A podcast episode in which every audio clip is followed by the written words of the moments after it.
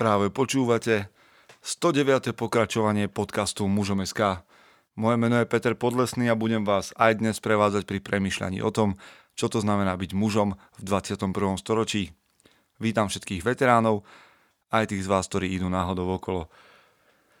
109. podcast, dnes o knihe, ktorú som prečítal. Rád by som vám z nej okomentoval pár odsekov a možno sa rozhodnete ju čítať aj vy. Predtým znova raz ďakujem za to, že nás držíte, dávate nám spätnú väzbu, tešíte sa spolu s nami, že rastieme. Ak chcete nejakým spôsobom prispieť k nášmu rastu, nie je to problém, máte to vo svojej moci, vo svojich rukách a to tak, že nás buď budete zdieľať, odporúčať, že o nás budete hovoriť, že nás budete počúvať. Po prípade, ak ste nás ešte neohodnotili v Apple podcastoch, tak stačí sa tam zaregistrovať, ak nie ste, dať tam jedno hodnotenie, napísať, čo si o nás myslíte a ideme ďalej. Po prípade, samozrejme, je k dispozícii aj číslo účtu a tam nás môžete pozvať na kávu alebo čo si viac a to už je na vás. Samozrejme z toho, čo nám prispiete, potom môžeme fungovať aspoň v takých nejakých maličkých náznakoch ako redakcia, pretože iný, iný spôsob príjmu alebo reklamy nemáme takže sme vďační za každú vašu priazeň. Ak vám teda prinášame niečo, čo považujete za hodnotné, len upozorním na to, ak ste nestihli, že v piatok vyšlo tretie pokračovanie našej relácie, respektíve podcastu Lídrom. Takže ak chcete počuť, ako byť lídrom od jedného z takých povolaných ľudí, ktorý sám lídrom je, tak smelo do toho. Lídrom 3 je tu pre vás. Myslím, že to je jediný podcast, ktorý na Slovensku vám dáva dokonca pracovný list na to, aby ste sa mohli posunúť, čiže takáto špecialitka.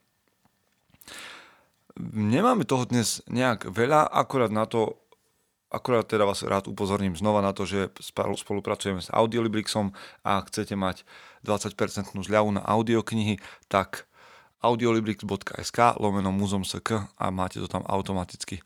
Okrem toho vás rád pozvem 1. júna, čo je deň detí, na akciu, ktorú robíme s Kreakovom a to je deň, kedy si otec a syn spoločne môžu vyskladať e, nôž a vyrobiť na ňo rúčku a okrem toho sa dozvedieť niečo o tom, ako vzťah otca a syna môže fungovať a zažiť niečo spoločne, vyrobiť niečo spoločne. A cena pre dvojicu je 180 eur a všetky informácie dostanete na info zavináč muzom.sk takže sa pokojne ozvite alebo to darujte svojim, svojim synom syn musí byť na druhom stupni základnej školy. Okrem toho sme mediálnym partnerom konferencie Aký otec, taký syn v Bratislave, ktorá tam bude 15. júna. A moja maličkosť ju bude moderovať, dokonca tam mám jeden vstup ako mm, prednášajúci, takže vás tam pozývam, kúpte si vstupenku a rád vás tam stretnem. Už minulý rok to bolo výborné, tento rok to bude ešte lepšie, takže aký otec, taký syn v Bratislave, určite to nájdete na webe. A informácií už bolo dosť a teraz ku knihe.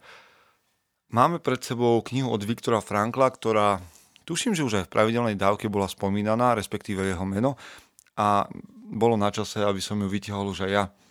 Ak Viktora Frankla nepoznáte, tak verím, že to bude pre vás inšpiráciou trošku ho preskúmať, minimálne jeho knihu Hľadanie zmyslu života. Ideme do zvučky a potom sa poďme zamyslieť. Chce to znáť svoji cenu a ísť houževnate za svým. Ale musíš umieť snášať rány a ne si stěžovat, že nejsi tam, kde jsi chtěl a ukazovat na toho nebo na toho, že to zaviděli. Pôjdeš do boja som. Ak dokážeš sniť, nedať však sním vlád. Práci, taše činy v životě se odrazí ve věčnosti.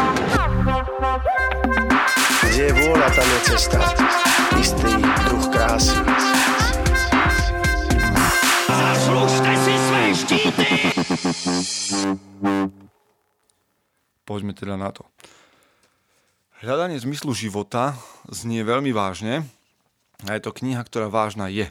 Takže niečo maličko, ak ste doteraz nepočuli o Viktorovi Franklovi. Viktor Emil Frankl je muž, alebo teda bol muž, ktorý sa narodil v roku 1905 a zomrel v roku 97 ako 92 ročný. A bol to neurolog a psychiatr, ktorý prežil 4 koncentračné tábory. A aj to ho viedlo k tomu, aby napísal Hľadanie zmyslu života, ktoré nesie pod názov Napriek všetkému povedať životu áno. V tejto knihe je toho toľko, že by som ju s vami musel prečítať celú, aby som bol úplne spokojný, ale predsa len pár úrivkov. A viete, možno pre tých z vás, ktorí sú zvyknutí na filozofické texty, moje komentáre nebudú veľmi mm, fundované, ale sú to komentáre obyčajného chlapa, tak ako to vnímam ja. Ak teda máte radi premyšľanie, čo verím, že áno, tak poďte premyšľať spolu so mnou a možno prídete na o mnoho lepšie veci ako ja. V každom prípade kniha Hľadanie zmyslu života sa delí povedzme na dve časti, aspoň pre mňa. Tá prvá časť je tá, ktorá vám dovolí nejak žasnúť a možno vás bude menej nutiť uvažovať, ale to je asi zlé slovo. Možno menej vás bude je menej obťažná. Prvá, prvá časť knihy je menej obťažná. Ide o Franklové spomienky na koncentračný tábor v nejakých takých povied, ani nie poviedkach, ale takých príhodách, ktoré sa tam diali, na ktorých ilustruje niektoré svoje zistenia.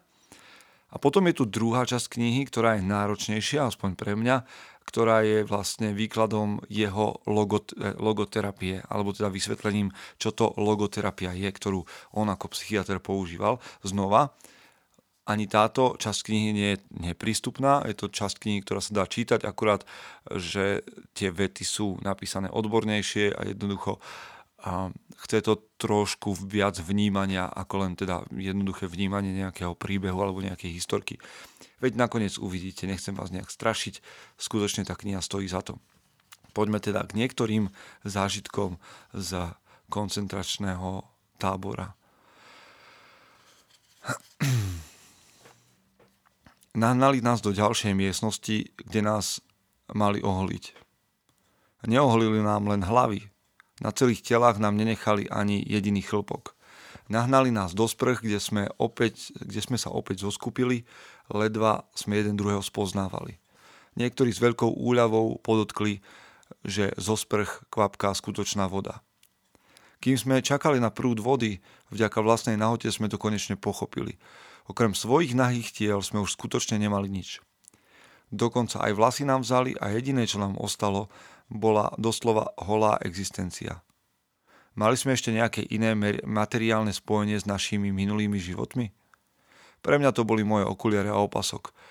To druhé som neskôr musel vymeniť za kúsok chleba. Pre vlastníkov, bolo, be, pre vlastníkov bedrového pásu bolo pripravené ešte jedno prekvapenie – Náš barak mal na starosti jeden starší väzeň, ktorý nás večer privítal príhovorom, v ktorom nám dal svoje čestné slovo, že osobne obesí na tráme každého, kto zašiel peniaze alebo šperky do svojho bedrového pásu. Hrdo prehlásil, že ako staršieho obyvateľa ho na to zákony tábora oprávňujú. Začínam tým vstupom, aby sme rozumeli tomu, že skutočne išlo o prežitie toho najtvrdšieho, čo sa v koncentračnom tábore prežiť dalo. A možno aj takou otázkou, ktorá mi napadla ako prvá. Kto sme, keď nám vezmú všetko, čo máme? Keď vám vezmú vašu identitu, stanete sa číslom, zoberú vám vašu prax, e, vaše zamestnanie, vaše povolanie, zoberú vám vašu rodinu. Kým by ste ostali v takom prípade? Keby vás prestali oslovať menom, alebo keby mňa prestali oslovať menom, bol by som iba číslom, človekom bez práva, bez hodnoty, bez toho, že sa dokážem identifikovať ako právnik, šéf-redaktor, sústruhár. Kým by ste boli, kto v skutočnosti sme, čo ostane, keď všetko vezmu. Ďalšou vecou, a niekedy ma až zamrazilo pri tejto knihe, je to, ako sa správanie niektorých ľudí, teda správanie ľudí v koncentračnom tábore dá vypozorovať aj na ľuďoch, ktorých stretávam denne a bežne. Apatia, otúpenosť emočného prežívania a pocit, že už človeku nemôže na ničom záležať, boli symptómy vynárajú, symptómami vynárajúcimi sa počas druhej fázy psychologických reakcií väzňa, pre ktoré sa stal nakoniec ku každodenným a neustálým bitkám ľahostajný. Vďaka tejto ľahostajnosti sa väzeň čoskoro obklopil veľmi potrebným ochranným pancierom. Väzňov byli pre tie najnepodstatnejšie príčiny, niekedy dokonca úplne bezdôvodne. Uvediem jeden príklad. Chlieb sa vydával na pracoviskách a my sme sa preň museli postaviť do radu. Raz stal jeden človek za mnou tak, že z radu trochu vyčneval. A táto asymetria popudila príslušníka SS. Nevedel som, čo sa deje v rade za mnou, ani v myšlienkach dozorcu a z ničoho nič som dostal dva tvrdé, tvrdé údery do hlavy. Až vtedy som si všimol, že dozorca, ktorý ma udrel palicou, stojí tesne vedľa mňa. V takýchto chvíľach to nie je fyzická bolesť, ktorá boli najviac.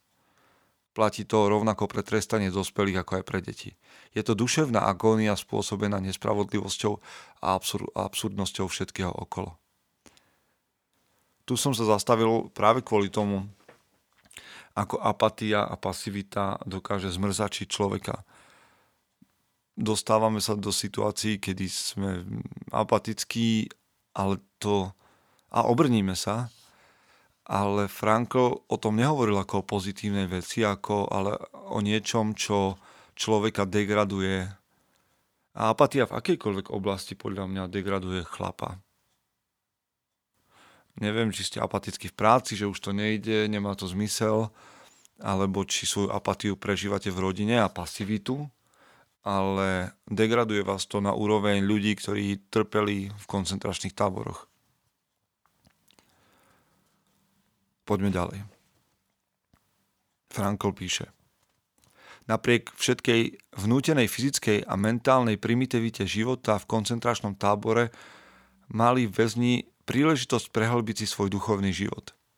Citliví ľudia, zvyknutí na bohatý intelektuálny život, mohli zažívať veľa bolesti, navyše často šlo o jedincov s chúlostivým zdravím, no ich vnútro trpelo menej. Vedeli sa utiahnuť pred strašným vonkajším životom do sveta vnútorného bohatstva a duchovnej slobody. Jedine týmto spôsobom sa dá vysvetliť zjavný paradox, že niektorí menej húževnatí väzni zrejme zvládali život v tábore lepšie, než tí, ktorí boli robustnejšej postavy. Nie je toto pozorovanie zaujímavé, že a možno to niekedy vo filmoch znie ako kliše, že, by sme, že, že tú vnútornú slobodu vám nemôže nikto zobrať, ale Frankl to na viacerých miestach spomína. A človeku, ktorý prežil 4 koncentračné tábory a nerobí z toho hrdinstvo, lebo hovorí o tom ako o čase, kedy mal šťastie, alebo o, o, o nejakých náhodách, tak takémuto človeku ja mám tendenciu veriť, že to, čo prežil, dokáže okomentovať a ako psychiatr aj vyhodnotiť. Takže hovorí o tom, že je dôležité, že apatia je niečo, čo nás obrní, ale v skutočnosti je podstatné, aby sme si vo svojom vnútri dokázali nájsť priestor pre nejaký vnútorný, bohatší život, pretože v ťažkostiach je to miesto, kam sa môžeme uchýliť. Poďme ďalej.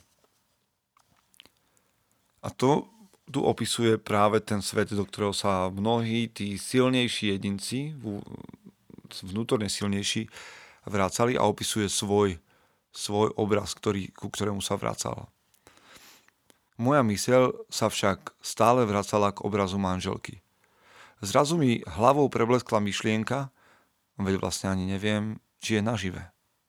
Vedel som len jedno. A tým som si už teraz bol istý.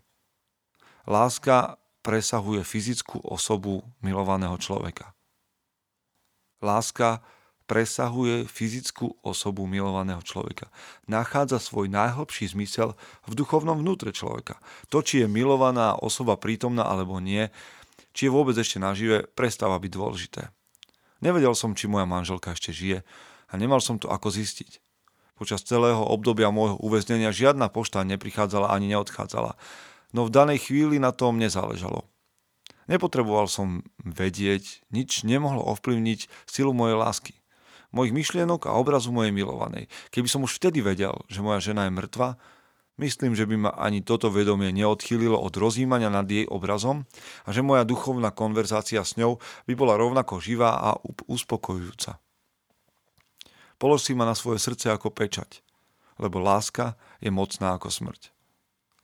Takéto zosilňovanie vnútorného života väzňovi pomáhalo nájsť útočisko, úto, útočisko pred prázdnotou, skľúčenosťou a duchovnou chudobou jeho života, pretože mu umožnilo utiahnuť sa do minulosti.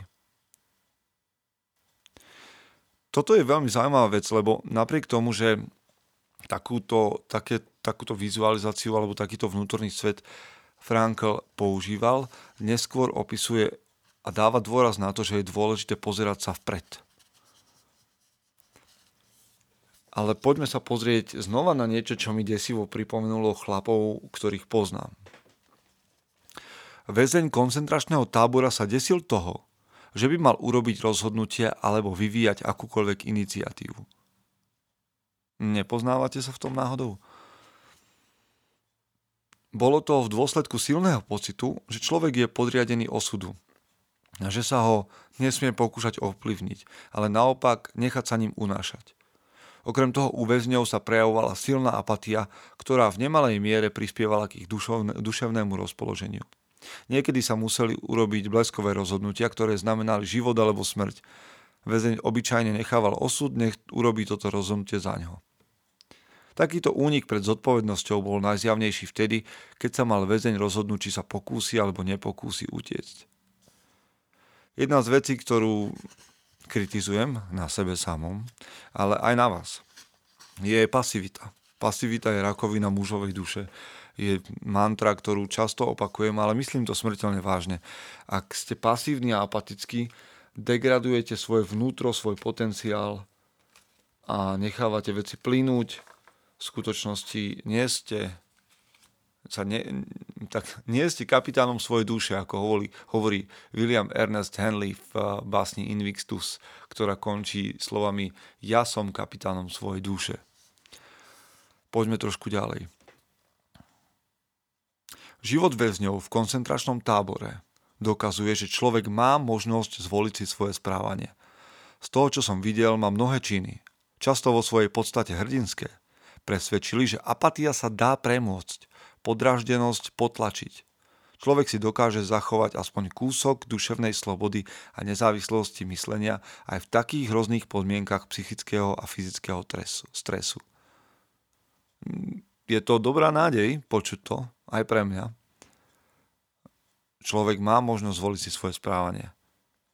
A môžeme, sa, môžeme hľadiť na tento divoký a besilý obraz koncentračných táborov ako na nejaké terárium, na, na udalosti, ktoré sa stali v nejakom umelom, neprirodzenom prostredí, alebo sa môžeme z toho poučiť a žiť lepšie a žiť s vedomím, že to nebolo zbytočné, pretože to prinieslo múdrosť a poznanie. My, ktorí sme žili v koncentračných táboroch, si pamätáme ľudí, ktorí obchádzali baraky, utešovali ostatných a rozdávali svoj posledný kúsok chleba.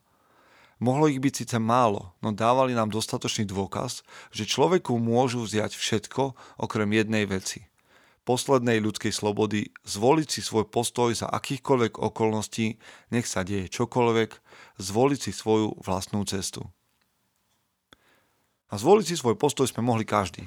Každý deň, každá hodina nám dávali možnosť rozhodnúť sa pre to, či ono, učiniť rozhodnutie, ktoré stanovilo, či sa podriadíme alebo nepodriadíme silám, ktoré sa snažili pripraviť nás o jadro našej osobnosti, o našu vnútornú slobodu ktoré stanovilo, či sa staneme alebo nestaneme hračkou v rukách okolia, či sa vzdáme slobody a sebaúcty, aby nás mohli vytvarovať do formy priemerného väzňa. Ako sa cítite vy? Ako sa cítim ja? Som priemerný väzeň? Priemerný chlap, ktorý sa nestará, ktorý sa necháva unášať a plinie a tak nejak nie je prítomný, alebo som niekým, kto sa rozhoduje v každej chvíli o tom, čo urobí a ako sa zachová. Poďme ďalej. Aktívny život slúži na to, že dáva človeku možnosť uvedomiť si životné hodnoty pomocou kreatívnej práce, zatiaľ čo pasívny požitkársky život človeku umožňuje získať naplnenie v prežitkoch spojených s krásou, umením či prírodou. Lenže zmysel má aj taký život, v ktorom nie je takmer ani kúsok kreativity či pôžitku a ktorý pripúšťa len jedinú možnosť, ako žiť mravne a ušľachtivo. Je to postoj človeka k svojej existencii, existencii obmedzovanej vonkajšími silami. Kreatívny život aj život pôžitku je, je mu neprípustný. Lenže zmysel nie len v kreativite a pôžitku. Ak má život nejaký zmysel, musí mať zmysel aj utrpenie. Utrpenie je rovnako nevyhnutná vec v živote ako osud a smrť. Bez utrpenia a smrti nemôže byť život človeka úplný. Ja by som osobne rád počul, že sám to presadzujem, že muži by mali viesť, tvoriť, zabezpečovať, chrániť, ale čo ak to robiť nemôžu? Frankl hovorí, aj tak ich život, aj takých život môže byť zmysluplný. Aj v tých najextrémnejších podmienkach sa môže človek rozhodnúť žiť zmysluplný život v takom rozmedzi, ako, ako mu je dané. Kdekoľvek ste, čokoľvek robíte, máte možnosť žiť zmysluplný život. Poďme trošku ďalej. Latinské slovo finis má dva významy koniec alebo dokončenie a cieľ, ktorý sa má dosiahnuť. Človek, ktorý nevidel koniec svojej prechodnej existencie, nebol schopný zadať si svoj životný cieľ. Na rozdiel od človeka v normálnom svete prestal žiť pre budúcnosť. Celá štruktúra jeho vnútorného života sa preto zmenila. Objavili sa u neho známky rozkladu, ktoré poznáme z iných oblastí života. V podobnej pozícii je napríklad aj nezamestnaný človek. Toto je zaujímavé, že vlastne Frankl hovorí o nezamestnaných ľuďoch ako o tých, ktorí sa podobajú tými pochodmi svojho vnútra na väzňov v koncentračnom tábore. Jednoducho stratili niečo, čo by im dávalo význam a stratili niečo, čo ich ťaha dopredu. Nie, niečo, čo, je, čo vidia ako cieľ. Ale aj o tom chcem ešte trošku niečo prečítať, ale asi sa k tomu dostaneme neskôr. Väzeň, ktorý stratil vieru vo svoju budúcnosť, bol odsudený na zánik. Keď o ňu prišiel, stratil aj svoju duchovnú oporu. Pozvolna upadala jeho fyzická a mentálna stránka sa začali rozkladať. Obyčajne sa to udialo dosť náhle a začínalo to vo forme krízy, ktorej symptómy skúsení väzni v tábore dobre poznali. Všetci sme sa tej chvíle báli, nie pre nás samých, čo by nemalo zmysel, ale pre našich kamarátov. Väčšinou to začalo tak, že väzen sa ráno odmietal obliecť a umyť alebo výjsť von na nástupisko. Naliehanie, bytie ani vyhrážky na ňo nemali žiaden účinok. Proste len ležal a skoro sa nehýbal. Keď bola táto kríza spôsobená chorobou, odmietol prevoz do ošetrovne alebo urobil čokoľvek, urobiť čokoľvek, čo by mu pomohlo. Jednoducho sa vzdal. Ostal ležať na svojej posteli vo svojich vlastných výkaloch a všetko mu bolo zrazu jedno. Hm.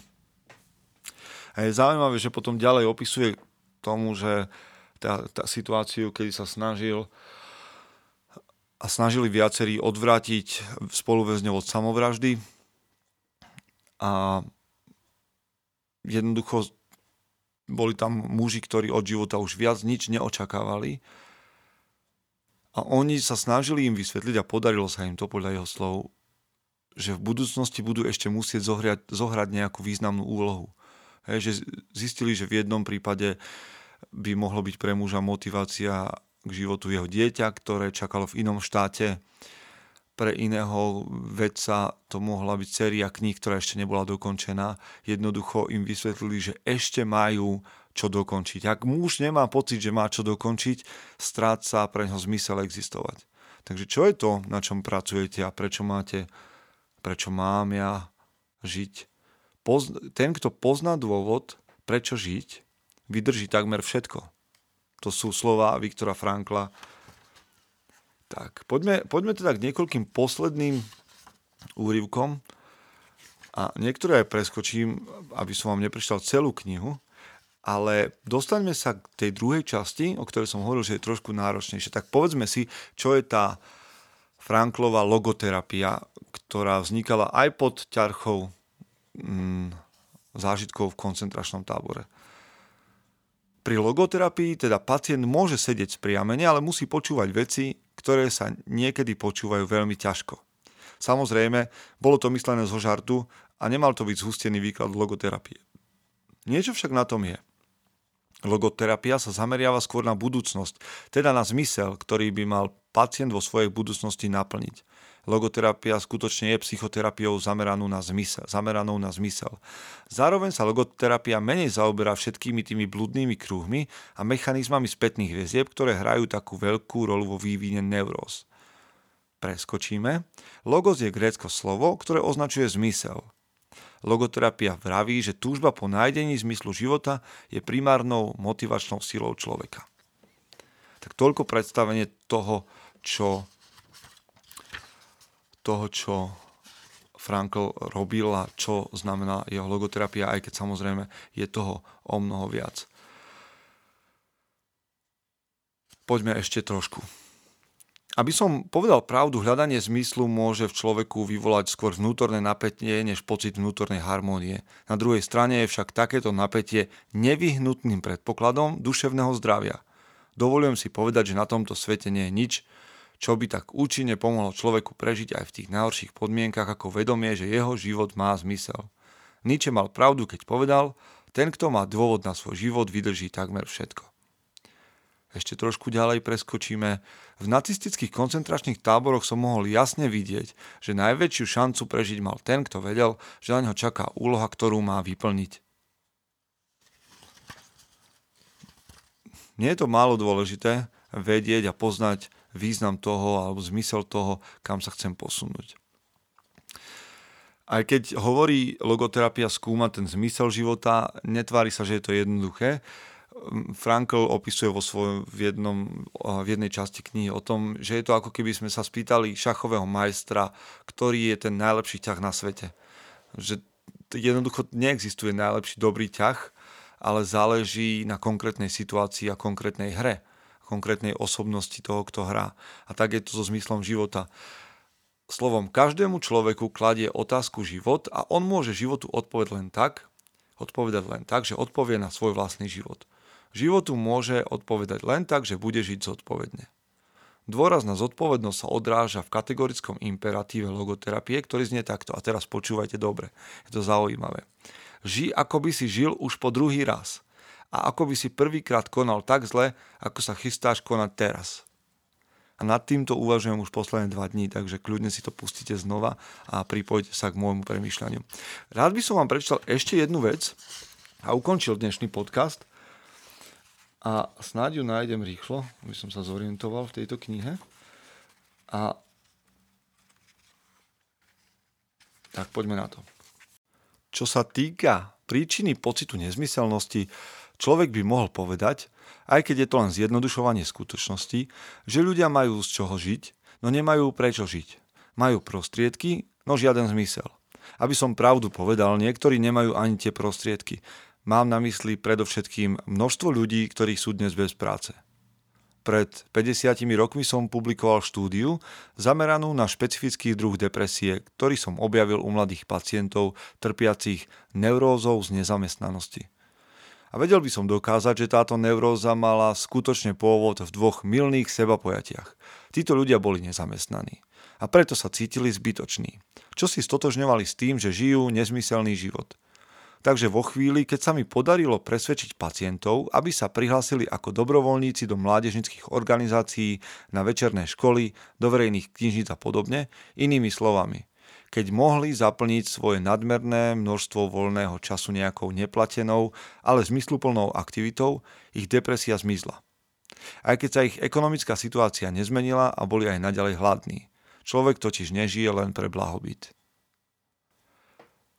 Možno pre tých z vás, ktorí sú nezamestnaní. Toto už je takmer koniec knihy a neviem, či je spoiler, ak vám prečítam dve posledné vety, ale je to výzva. Buďme preto ostražití. Od Osvienčimu vieme, čoho je človek schopný a od Hirošimi vieme, čo je v stávke. Toto bola kniha Hľadanie zmyslu života od Viktora E. Frankla. Odporúčam vám prečítať si ju, je to, nie je to hrubá kniha, nie je to e, nejaké dlhé čítanie, viete ju prečítať za 2-3 dní, ale je to plno múdrosti, ku ktorej sa treba vrácať. A v každom prípade vás chcem pozbudiť k tomu, aby ste odmietali pasivitu a nejakú, nejakú takú životnú meravosť a apatiu, ale nenechali, a teda nenechali sa unášať životom, ale boli aktívni, proaktívni, hľadali význam toho, prečo ste tu, dávali význam tomu, prečo ste tu, používali svoj potenciál. Akokoľvek to môžete urobiť, možno v malom netreba hneď zachraňovať vesmír ani svet, možno stačí naozaj sa prihlásiť ako pomocník do knižnice alebo nejakého projektu, ktorý pomôže nie blahobytu, ale tomu, prečo sme tu, aby sme boli užitoční, aby sme boli chlapi, ktorí sú tou najlepšou verziou seba samého. Ak vás kniha Viktora F. Frankla inšpirovala, tak hľadanie zmyslu života celkom určite nájdete v nejakom knihkupectve. A chcem vám povedať, že ja napriek všetkému, aj keď nič tak strašné ako Frankl neprežívam, hovorím životu áno a verím, že vy tiež. Počujeme sa. Chce to znáť svoji cenu a ísť houževnate za svým. Ale musíš umieť snášať rány a ne si stěžovat, že nejsi tam, kde jsi chtěl a ukazovat na toho nebo na toho, že to zaviděli. Pôjdeš do boja som. Ak dokážeš sniť, nedať však snom vlád. Práci taše činy v živote se odrazí ve viečnosť. Kde je vôľa, tam je cesta. Istý druh krásy. Zaslužte si své štíty!